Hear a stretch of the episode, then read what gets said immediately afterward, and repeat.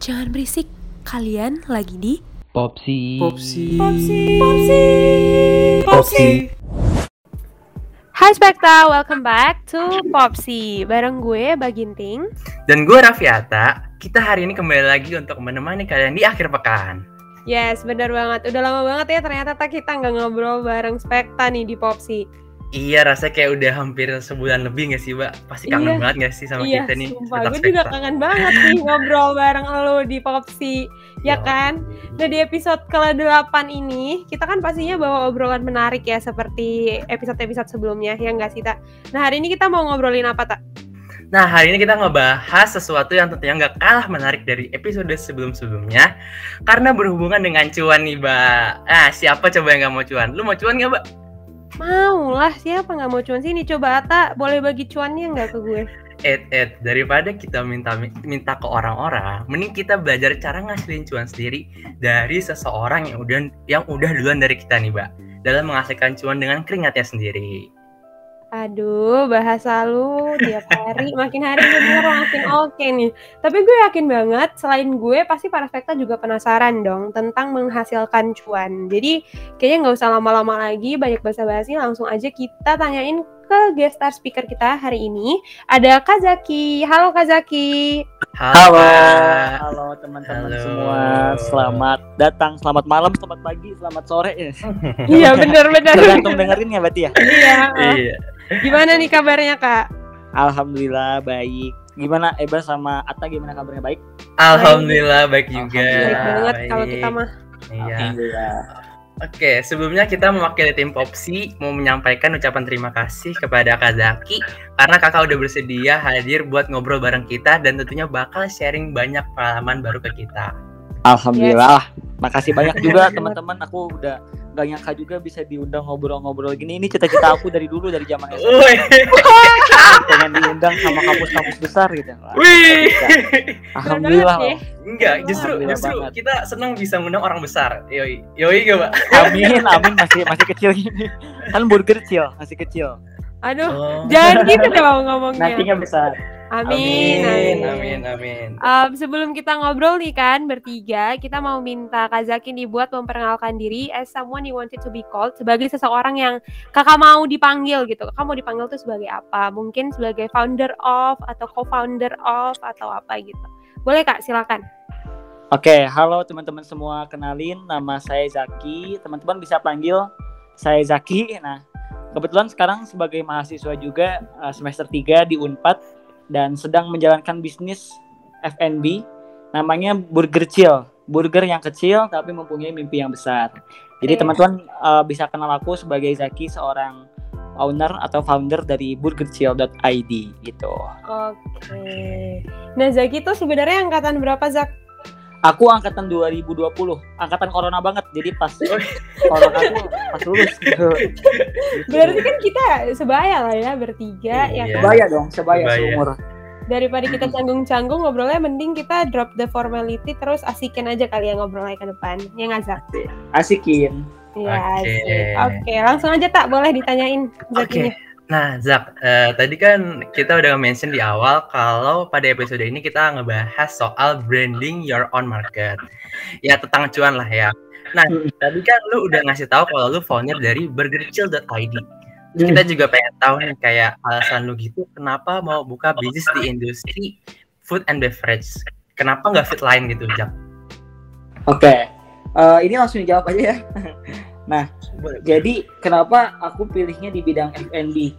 Nah, sebetulnya BurgerChill itu adalah, bukan BurgerChill ya. Jadi aku tuh sebetulnya adalah anak yang suka makan. Tapi di sisi lain, aku tuh orangnya nggak enakan kalau misalnya minta uang jajan sama orang tua. Jadi dulu, zaman-zaman aku SD, SMP, SMA, makanan favorit aku itu burger. Cuman jarang banget tuh aku minta ke mamah, minta beli burger. Jadi sedikasinya aja. Biasanya makan burger itu sekitar 3 bulan, 4 bulan gitu. Lama banget, misalnya pas lagi mama papa beli makanan cepat saji, pasti aku mintanya burger 3 bulan, 4 bulan sekali. Dan di situ aku ngerasa kayak aku enggak mau kayak gitu, aku pengen bisa makan burger tiap hari. Makanya aku bikin BurgerChill supaya bisa makan burger tiap hari. Kayak gitu sih sebetulnya. Kayak aku pun pengen juga nanti bikin kopi, bikin apa. Sebetulnya karena ya aku pengen bisa tiap hari aja gitu. Aku pengen bisa makan sesuatu yang aku suka setiap saat. Makanya aku buat sendiri kayak gitu. As simple as mau tiap hari bisa makan burger ya. Makan makanan yang suka gitu ya. Karena dulu aku jarang makan gituan padahal aku suka gitu. Oke. Itulah cita-cita aku. Makanya aku ambilnya di F&B. Oke. Nah, kalau tujuan lo sendiri buat buka bisnis selain yang tadi itu ada nggak, Zak? Kayak mungkin ada goals yang mau lo capai atau impian lo buat mungkin kayak misalnya gue dalam umur segini gue mau punya 100 juta sendiri gitu kan, kali aja. Terus gue juga penasaran, udah dari kapan sih lo mau buka bisnis? Oh, oke. Jadi kalau misalnya goals mungkin basic kayak calon-calon pengusaha di dunia sama pengen punya outlet yang banyak, pengen punya penghasilan yang sekian juta miliar gitu kan, pengen punya ini, pengen punya itu. Cuman nggak tahu setelah aku coba praktek di lapangan, coba praktek bisnis, coba ngejalanin bisnis, ternyata kebahagiaan terbesar aku itu cuma dua hal. Ketika tanggal 1 ketemu karyawan-karyawan yang mau gajian, dan ketika ada yang beli, katanya bilang, wah saya suka produknya. Itu adalah kebahagiaan besar yang tak ternilai. Jadi cita-cita aku simple. Aku pengen setiap tanggal 1 nanti karyawan aku makin banyak, karena makin banyak melihat orang yang tersenyum pada saat tanggal 1. Terus yang kedua, aku pengen outletnya bisa di mana-mana, supaya banyak orang yang bilang, wah ini anak saya suka burgernya, enak, nanti anak saya beli lagi ke sini. Aku cuman kayak gitu sih. Dan secara otomatis ketika banyak orang yang suka produknya, banyak orang yang mau kerja bareng Zaki, ya otomatis usahanya udah makin besar, ya uangnya pun udah makin besar. Itu ngikutin sih. Goals aku sih di sana. Waduh, gue ngedengarnya merinding banget, Mbak. Iya, mulia ya tujuannya ya. Sangat mulia banget. Okay. Itu dari kapan, Zak, mau buka bisnisnya? Kalau sebetulnya kalau aku jualan-jualan itu dulu dari SMA kelas 2. Tapi jualannya kayak gini, kayak kalian mungkin punya teman di kelas yang jualan makaroni harga 1.000-an, 2.000-an keliling kelas. Nah, itu aku dulu waktu SMA. Jadi jualan. Nah, singkat cerita pas SMA ditawarin ikutan lomba bisnis sama guru karena aku kerjanya jualan. Jam pelajaran aku ngisipin sambil jualan. Setelah istirahat aku jualan lagi, jualan. Disuruh ikutan lomba bisnis, akhirnya belajar bisnis di situ. Bener-bener belajar namanya bisnis. Ternyata di bisnis ada marketing, ada produk, ada apa. Nah, pas lagi belajarnya itu mau lulus SMA, terjadi corona. Pas corona akhirnya bulan Juni 2020 aku buat BurgerChill di sana. Juni 2020 BurgerChill-nya. Okay. Jadi baru setahun, 1 tahun 4 bulan kayaknya, 1 tahun 5 bulan. Iya, sekitar segitulah berarti ya. Oke, keren banget Zak ini tujuan lu sama alasan lu buka bisnis tuh bikin gue merinding gitu kayak mulia banget ya, Pak. Amin. Oke. Nah, gue pengen tahu nih Zak, kayak gimana caranya lu untuk menentukan ide lu gitu buat ngebuka bisnis, kayak terus juga gue pengen tahu gimana caranya lu untuk nentuin market itu gitu. Oke. Kalau misalnya kaitannya sama ide sama menentukan market, itu tuh sebetulnya satu hal yang saling berkaitan. Nah, gimana cara kita bisa mendapatkan ide? Kalau kata Panadi Makarim, kita harus lihat dari namanya masalah gitu. Kira-kira ada masalah apa, ada problem apa yang bisa kita selesaikan. Nah, dari situ pasti muncul ide gitu. Nah, kalau misalnya sesimpel kayak Zaki sendiri gitu. Aduh, saya tuh suka fast food, tapi saya suka burger. Cuman saya nggak enak mintanya ke orang tua karena burger itu harganya cukup mahal. Apalagi kalau beli pasti 2 buat kembaran aku kan. Nah, kini aku mikir itu masalah. Gimana kalau misalnya ada banyak orang yang sama seperti Zaki gitu. Aduh, saya pengen beli burger harganya mahal. Oh, nanti gimana. Nah, akhirnya aku coba cari solusinya. Solusinya apa? Dengan bikin burger yang harganya lebih murah. Nah, itu adalah sebuah solusi. Nah, jadi kalau misalnya kita mau menentukan ide, kita lihat kira-kira ada masalah apa di lingkungan kita. Sesimpel lagi misalnya kita lagi di kampus nih. Di kampus tuh fotokopiannya jauh, tempat alat tulisnya jauh. Nah, ya kita tinggal bikin aja fotokopian di dekat kampus kita, fotokopian yang bisa dijalan-jalanin gitu, keliling-keliling kelas. Itu sudah menyelesaikan masalah dan otomatis marketnya ada. Nggak perlu kita pusing-pusing. Kita pengen jualan pulpen di kampus, yang di kampusnya nggak ada fotokopian, otomatis ada yang beli. Marketnya ada siapa? Teman-teman kita. Karena kan malas ke fotokopian jauh. Nah, jadi kayak gitu, itu saling berkaitan. Intinya kita harus lihat masalah apa. Berarti cara lu buat ngevalidasi ide lu tuh kayak gimana, Mbak? Kayak gimana, Zak? Kayak kan lu udah punya kayak lu punya nih Zak ide bisnis burger, tapi kan yang namanya buka bisnis kan ada resiko gitu Zak ya, yes, kan ada resiko. Nah kayak lu biar tahu bener-bener tahu kayak oh ini ntar ada yang beli gitu, nah itu gimana Zak kalau boleh tahu? Kalau cara aku biar kita bener-bener tahu itu tuh kita flashback lagi sebelumnya. Kita harus bisa menjalankan bisnis sesuai dengan passion kita atau sesuai dengan hobi kita. Contoh kayak gini, ketika aku mau jualan burger, kenapa jualan burger? Karena saya suka burger. Karena saya suka burger, saya pasti ke toko burger. Ketika saya ke toko burger, saya tahu yang beli burger kira-kira siapa. Terus yang beli burger kira-kira orang-orangnya kayak gimana. Nah jadi di situ udah bisa memvalidasi. Ketika aku mau jualan burger, aku tahu karakteristik orang yang mau beli burger kayak apa gitu. Oh umur sekian sampai sekian. Oh mereka itu sukanya yang cepat-cepat. Jadi harus berdasarkan dengan hobi dan passionnya supaya kita bisa memvalidasi. Coba bayangin kalau misalnya saya sukanya burger, tiba-tiba saya buka bengkel. Nggak logis kan? Tiba-tiba saya nggak tahu siapa yang bakal ke bengkel, siapa yang bakal apa. Atau nggak saya bikin skincare nih. Saya bikin skincare. Saya nggak akan pernah tahu siapa yang akan beli skincare saya gitu. Nah makanya dari situ harus sesuai dengan hobi dulu supaya aman. Itu sih paling cara memvalidasinya kalau menurut aku. Oke, berarti yang gue tangkap validasi itu tuh berdasarkan pengalaman dan passion lo itu ya Zak ya di bidang food and beverage ini. Iya, jadi udah tahu gitu.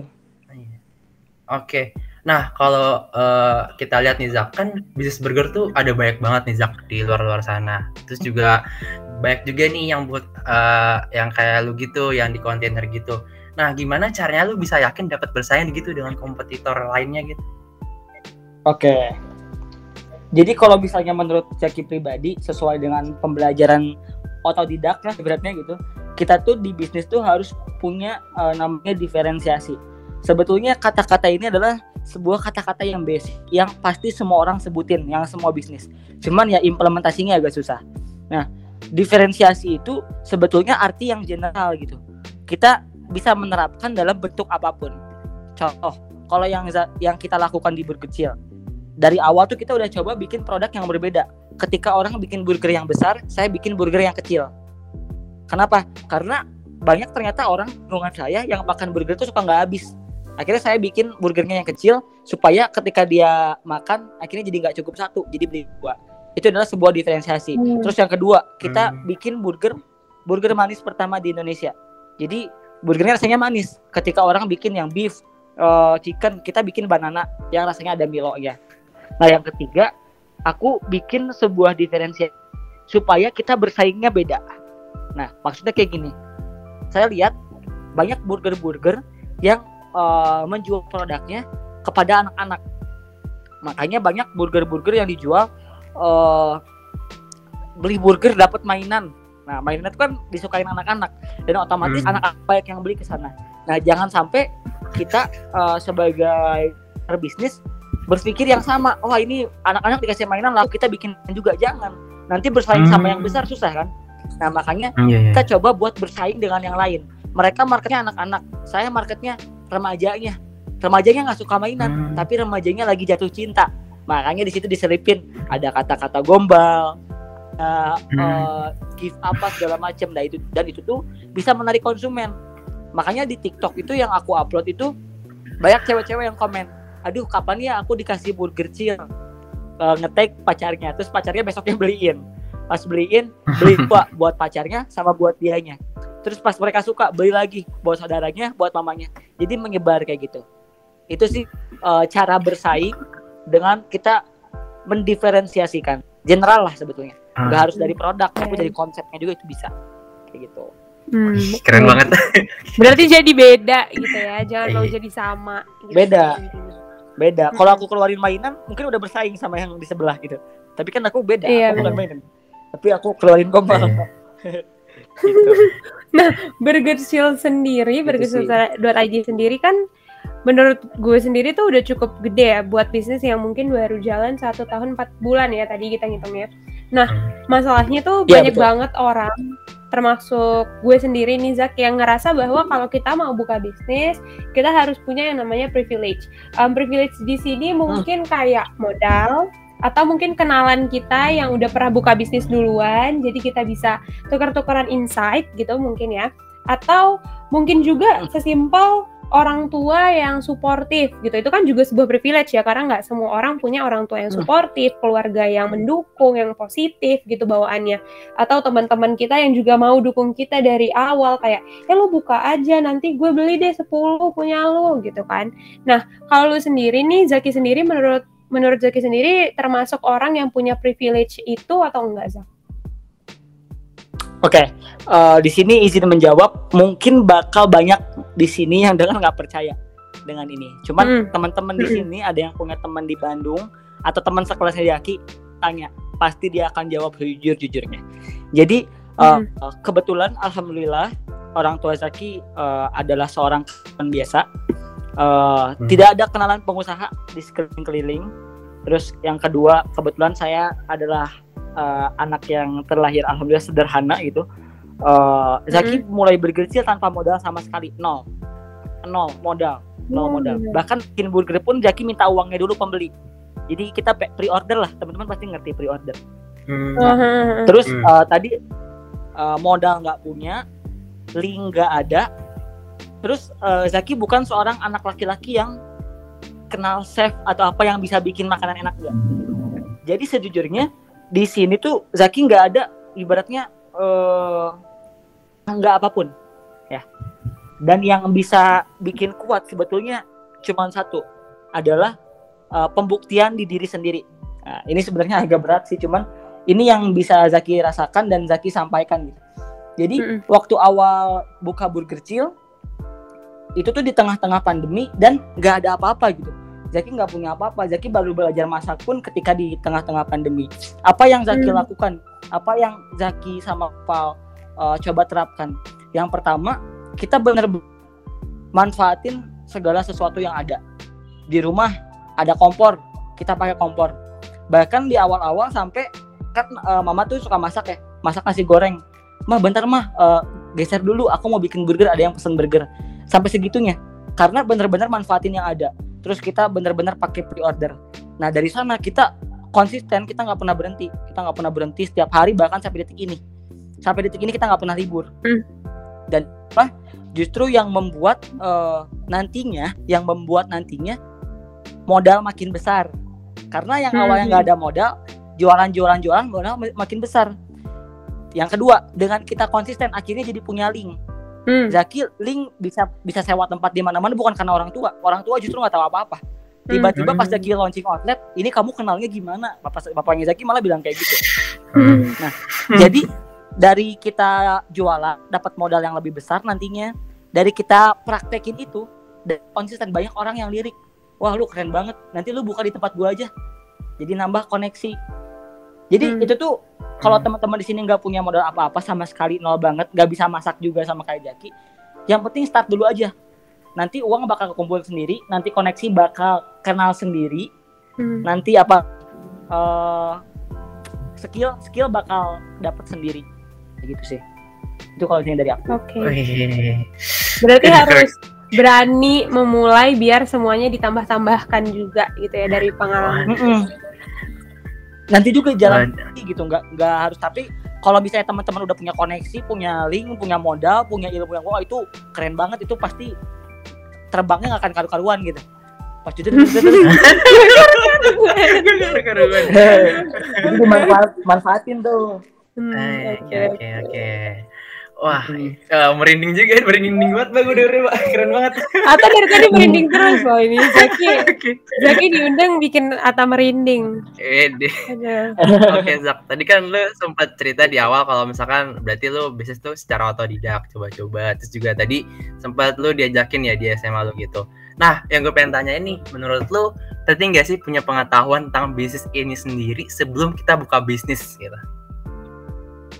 Penting banget. Yang namanya ilmu nggak ada yang nggak penting. Itu ilmu tuh kita bisa dapetin di mana aja. Banyak ilmu yang dapetin tuh dari TikTok malah. Karena kan di TikTok sekarang udah bukan joget-joget doang ya. Ada yang tutorial. Itu tuh ilmu itu tuh bener-bener bermanfaat. Parah, bermanfaat banget. Sampai Zaki bikin seragam buat karyawan pun dapat tutorialnya dari TikTok. Wih, akhirnya jadi ilmu juga. Terus jadi kelihatan lebih keren juga bikin desain karena belajar melihat dari TikTok. Itu ilmu perlu banget, asalkan satu, kita praktekin. Ilmu banyak nggak kita praktekin, ya sayang aja gitu, lebar aja. Jadi penting banget sih. Okay.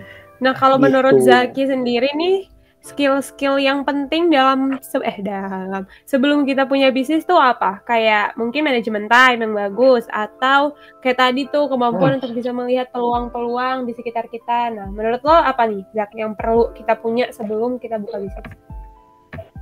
Oke, kalau misalnya ini menurut Zaki gitu. Kalau kita mau mulai bisnis, yang paling penting itu kita harus niat. Basic sih sebetulnya, basic banget ya, semapun apapun kita harus niat. Niat itu, di dalamnya itu ternyata ada komponen-komponennya lagi. Dari niat itu ya kita harus punya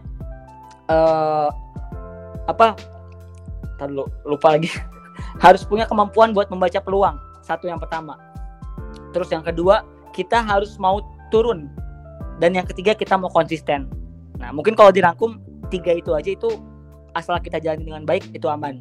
Diulang, kita harus bisa melihat peluang. Yang kedua, peluang. Terus yang kedua, kita harus mau turun ke lapang. Dan yang ketiga, kita harus konsisten. Nah 3 hal ini penting banget. Itu sih. Oke, keren banget dah. Oke, kalau yang gue tahu nih Zak, kan gue juga udah ngesalakin nih lu di TikTok ya. Berkecil tuh kayak besarnya dari sosial media Zak. Dan hari ini kita juga topik utamanya sebenarnya adalah cari tahu gimana cara sosial media itu bisa ngasih impact gede ke bisnis kita. Even yang baru buka gitu kayak burgerchill.id ini. Nah, kalau dari lu sendiri gimana sih cara lu branding burgerchill.id jadi sesuatu yang ikonik dan menarik untuk dicoba? Oke. Kalau misalnya dari burgerchill sendiri, awal itu aku coba bener-bener soft selling. Jadi bahkan sampai soft selling pribadi. Maksudnya dari awal aku belum pernah endorse sampai sekarang. Aku belum pernah endorse siapapun. Terus yang kedua, aku belum pernah masukin ads kayak Facebook ads, Instagram ads, belum pernah. Jadi bener-bener pure di TikTok aku pribadi sama TikTok kembaran aku. Nah caranya gimana? Soft selling. Di awal aku pernah upload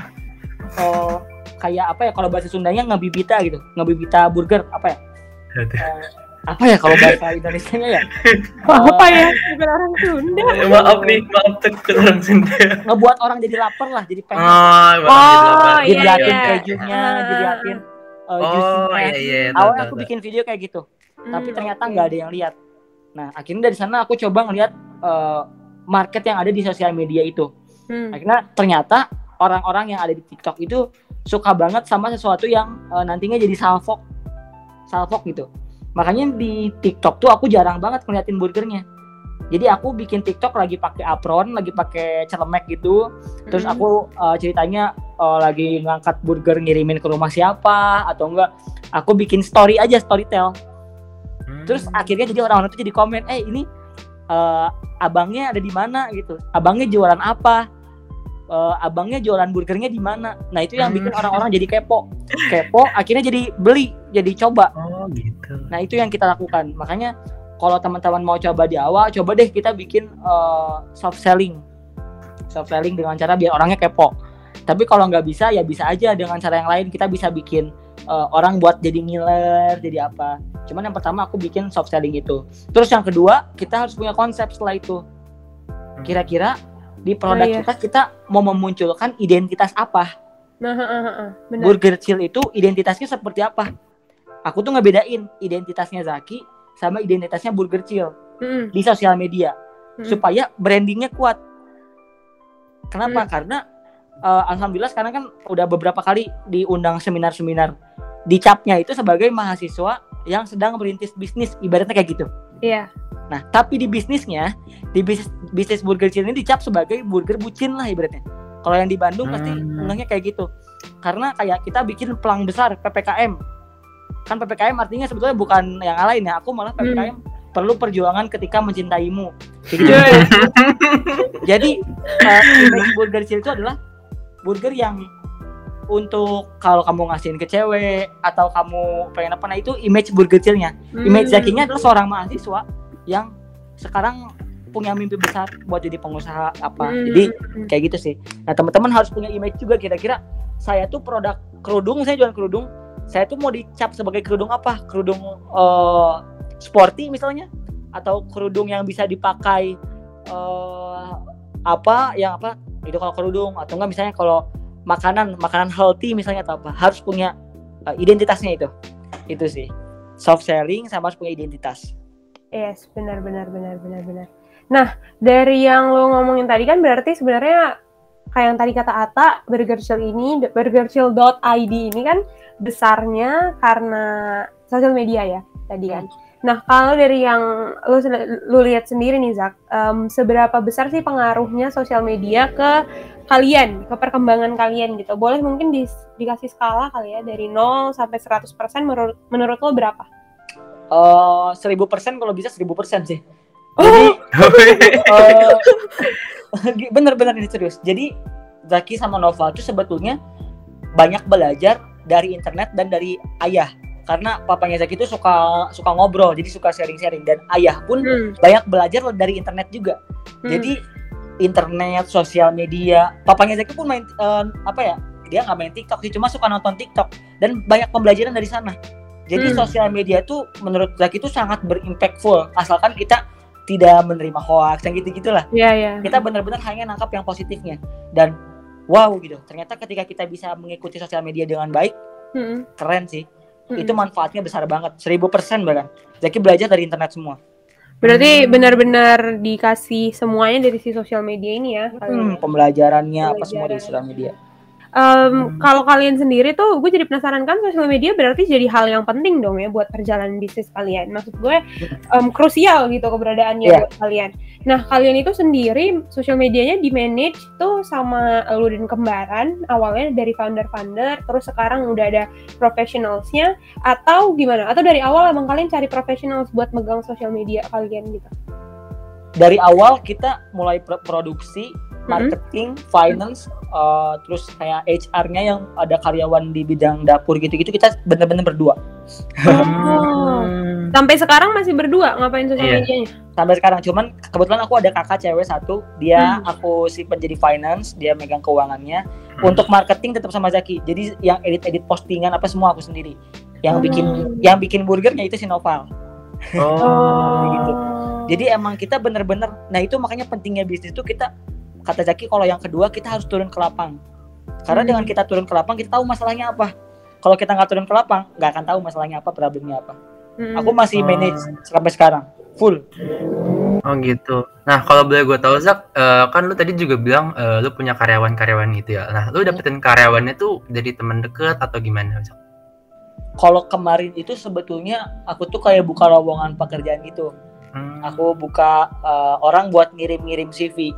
Nah kebetulan pas pembukaan CV itu kan aku emang sengaja ya nyaring orang kalau yang mau daftar itu karena buat kitchen, jadi harus lulusan Tata Boga gitu.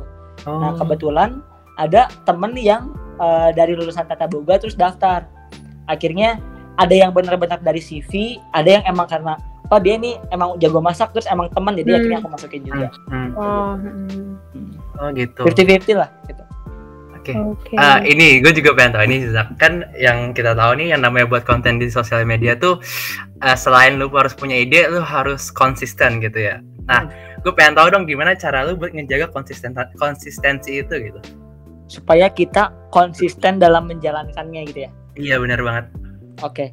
Sebetulnya ini agak lucu sih, tapi justru inilah yang Zaki rasakan. Kalau kita mau konsisten, kita harus lakuin itu tiap hari. Maksudnya gini, kalau kamu pengen jadi content creator di TikTok, nonton TikTok tiap hari, nanti pasti bakal upload.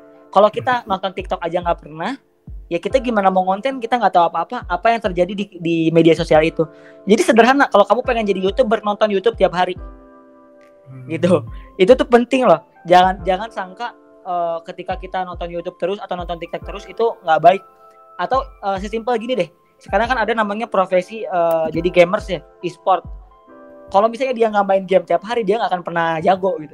Sama ya di sosial media juga. Kalau kita pengen jago, kita pengen konsisten, nonton tiap hari.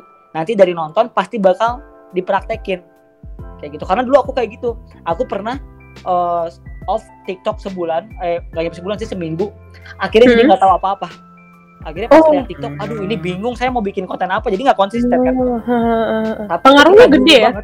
Pengaruh banget. Ketika dulu aku tiap hari nonton TikTok tuh, ya tapi tetap sesuai dengan jadwal ya, karena kan kita sekolah, kuliah segala macam ya. Cuman tetap harus lihat, kita harus kira-kira orang lagi suka konten apa, lagi apa.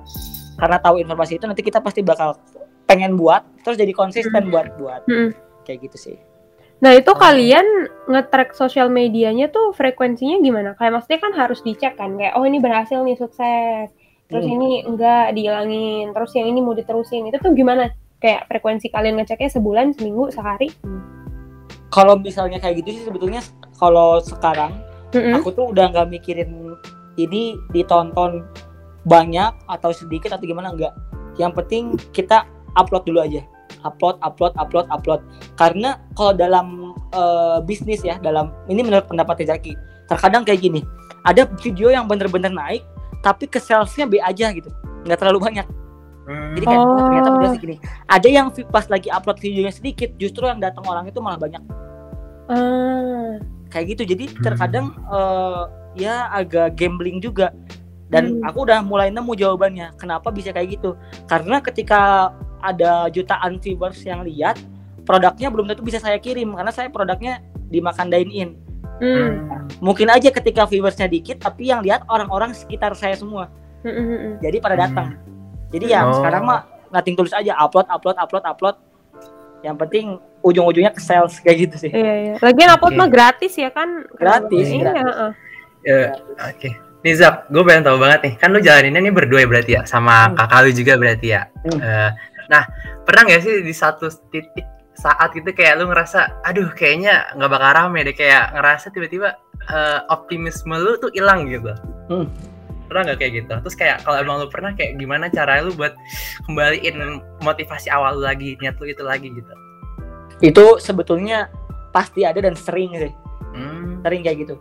Caranya biasanya kayak gitu tuh kita kalau misalnya udah pulang dari outlet, terus lagi capek-capeknya, biasanya jam 11 malam tuh aku ingat banget momen kayak gini udah sering.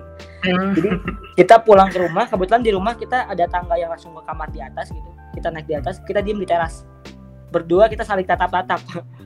Udah gak tahu, tiba-tiba connect aja. Langsung saling ngomong, ini kenapa kayak gini.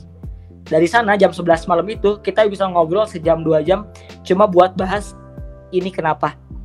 Dan dibahas di sana, gak tahu tiba-tiba kalau misalnya kita benar-benar lagi ada masalah terus langsung diomongin, biasanya langsung ketemu solusinya. Kira-kira harus kayak gimana. Kayak gitu sih. Jadi strategi aku di sana, kita biasanya diam di teras berdua, kita ngobrol sejam 2 jam,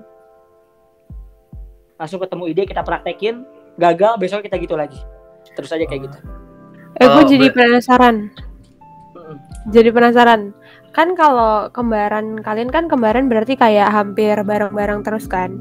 Terus kayak tadi juga jurusannya sama gitu. Maksudnya hampir 24 jam tuh kalian bareng gitu. Nah, dan gue yakin pasti ada keuntungannya kayak tadi yang lo bilang, kalian bisa jadi teman bertukar pikiran gitu kan. Nah, tapi bisa nggak sih itu juga jadi traits gitu, kayak apa ya, traits tuh kayak ancaman gitu ke kalian gitu. Karena mungkin kayak ada yang mau take credits kayak nih kerjaan gue, nih kerjaan lo, kayak gitu. Pernah nggak kayak gitu? Kalau dulu sih kayak gitu, karena kita nggak pernah. Jadi bener-bener bareng sama terus. Bareng dan sama. Nah, caranya supaya nggak kayak gitu, supaya tidak terjadi perkelahian. Karena waktu pertama jualan burger kayak gitu, ada yang pesan burger, kita sama-sama ke dapur. Ada yang mau bikin konten, kita bareng-bareng. Jadi kerjanya berantem. Pas lagi bikin burger, ini sausnya kebanyakan, ini kurang. Berantem terus. Nah, akhirnya cara kita supaya nggak kayak gitu, kita bagi tugas. Makanya dulu waktu ngeband, kita alatnya beda. Nova main bass, aku main drum. Terus ketika bisnis, Novel produksi, saya marketing. Jadi kita saling percaya. Saya percaya burgernya pasti enak, Pal. Aman. Novel bilang sama aku, saya percaya pasti kontennya bakal naik kalau dipegang sama kamu. Saling percaya dan akhirnya malah jadi nguatin sih. Karena udah bagi tugas gitu. Kalau nggak bagi tugas, berantem pasti. Kamu punya kembar kan? Iya. Iya, intinya pada kembali lagi saling percaya ya Zak ya. Saling percaya gitu dan ya. Bagi tugas. Oke, Zak, kan yang kita tahu juga lu sebutin tadi di awal lu tuh juga mahasiswa gitu. Dan malahan kemarin gue nge-stalk lu nih, kayak lu bisa dapat beasiswa nih ya Zak ya. Alhamdulillah. Alhamdulillah. Orang keren. Iya, biasa sih kalau keterima beasiswa bukan mahasiswa yang biasa aja nggak sih, Pak? Benar.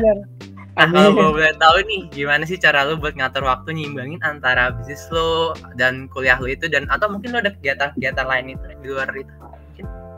Oke, jadi sebetulnya cara kita ngatur waktu, caranya basicnya kita harus bisa memisahkan skala prioritas kita gitu. Jadi kita harus fokus dan tahu skala prioritas. Jadi kalau misalnya teman-teman di sini sibuk gimana, yang paling penting kita ada prioritasnya gitu. Kita mau apa? Kalau Zaki sendiri, alhamdulillah kenapa kemarin bisa sambil kuliah, sambil jualan, sambil apa segala macam? Karena prioritas saya cuma 2 sekarang. Saya pengen sukses di bisnis dan saya pengen lulus dengan nilai yang cum laude. Udah, 2 itu aja. Dulu waktu SMA, cita-citanya banyak, makanya nggak ada yang jadi. Saya pengen jadi anak band, pengen terkenal. Saya pengen jadi siswa yang pinter di kelas, dapat ranking. Saya pengen jadi pembisnis. Saya pengen jadi pembisnis juga. Saya pengen bisa apa segala macam. Akhirnya jadi nggak ada yang dilakuin, jadi pusing. Nah makanya cara aku biar lancar, biar baik, biar bagus itu tuh ya aku cuma pilih 2 doang, bisnis dan edukasi. Dan kebetulan kemarin pas beasiswa, beasiswa yang aku dapetin itu adalah beasiswa bisnis. Jadi keterima beasiswanya karena punya bisnis kayak gitu. Oh iya, paham. Ada yang anak UI juga enggak? Jadi kita tuh yang lolos itu 3 Unpad, UI sama UGM. Yang punyanya si Makara, tahu enggak si Makara? Ada pokoknya si Makara. Itu tuh grupnya dari UI. Itu tuh bimbel gitulah. Kalau aku kan bisnisnya F&B, terus dari UI itu bisnisnya apa itu tuh berarti edukasi. Terus ada yang menang dari UGM itu dia bikin produk jamu gitu. Kayak gitu. Jadi aku fokusnya bener-bener ya udah aku bisnis dan juga kuliah. Enggak mikirin band dulu, enggak mikirin apa. Jadi ngatur waktunya gampang, enggak terlalu ribet. Itu sih paling. Tadi kan dari yang kita omongin sebelum-sebelumnya itu kan lu cara lu komitmen tuh kan adalah dengan niat tadi ya, kuncinya tuh niat kan. Nah yang gue penasaran juga adalah lu dalam ngebisnis tuh punya goals gitu gak sih Zak yang mau dicapai, kayak misalnya dalam seminggu ini atau sebulan ini atau bahkan sehari ini gue pengen goals gue yang ini tercapai, kayak gue pengen 10 pembeli gitu per hari. Ada gak goals yang lu tetapin kayak gitu di dalam bisnis lo? Selalu ada. Jadi aku tuh biasanya ngebagi goals dalam 3 aspek gitu. Ada goals yang untuk sekarang, ada goals yang untuk misalnya kayak 2 tahun ke depan, dan ada goals yang 10 tahun ke depan. Dan itu tuh pasti aku tempel di kamar. Oh. Jadi contoh, goals aku dalam 10 tahun ke depan, aku pengen ini ya, itu ada yang aku rahasiain sih, tapi aku tempel di kamar supaya selalu ingat. Terus ada goals juga yang aku tempel, yang kemarin baru aku tempel, pengen bisa biayain kuliah sampai lulus gratis, pengen bisa punya outlet 5 cabang gitu, pengen bisa apa, itu dalam waktu 4 tahunan. Dan ada goals yang besoknya. Sesimpel kayak gini. Jadi 3 bulan yang lalu aku sempat ngerasain pedih-pedih juga meskipun punya bisnis. Aku tuh dulu pernah pulang jam 11 malam, bensinnya nggak ada, akhirnya aku dorong sampai rumah motornya. Terus pada saat momen itu, aku tuh nggak ada kuota, akhirnya nggak bisa dihubungin siapa-siapa. Dan goals aku pada hari itu simpel, saya nggak akan pernah kayak gini lagi. Saya nggak mau besok nggak punya bensin lagi, saya nggak mau besok nggak punya kuota lagi. Jadi goalsnya sesederhana itu. Dan ternyata dari sana impact-nya besar. Jadi semangat bisnisnya, akhirnya sales setiap hari jadi makin tinggi. Nggak pernah lagi deh kehabisan bensin, nggak pernah lagi deh kehabisan kuota. Kayak gitu sih. Gitu. Oke, Zak, tadi kan lu udah cerita nih gimana caranya lu buka BurgerChill ini. Nah, boleh dong Zak share tips and tricks lu buat para Spekta nih yang mungkin masih takut buat memulai bisnis itu Zak gitu. Oke, kalau misalnya tips dari aku, terutama ini basicnya teman-teman yang emang ngerasa, aduh aku nggak ada modal, aduh aku gini gitu. Kalau teman-teman di sini udah punya banyak modal, punya apa, mantap, itu harus benar-benar dimanfaatin. Kalau yang belum, ini ada tipsnya. Jadi yang pertama, teman-teman kita semua, termasuk Jaki juga, kita harus bisa memanfaatkan segala sesuatu yang ada dulu aja, yang kita punya. Ibarat kata kita punya gadget nih, manfaatin semaksimal mungkin gadget itu. Kita di rumah nih, Zaki suka burger, Zaki ada kompor, manfaatin kompornya ada di rumah. Teman-teman di sini yang suka motor, cowok-cowok, di rumahnya misalnya ada garasi yang bisa dipakai buat bengkel, manfaatin bikin bengkel sesederhana mungkin. Dari situ dulu aja startnya. Karena kalau misalnya kita mulai dengan sederhana, nanti tuh langkah demi langkahnya tuh akan kita nikmati gitu. Kayak, aduh alhamdulillah minggu ini kita bisa beli kulkas baru.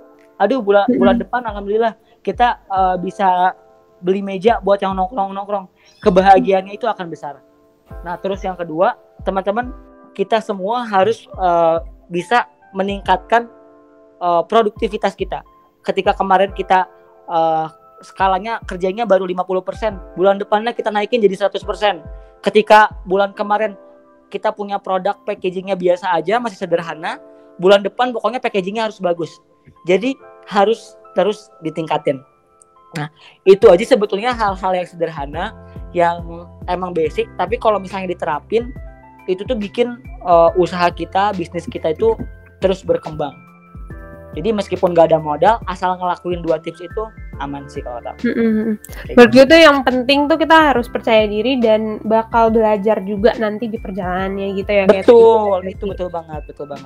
Pelajaran di tengah jalan tuh betul.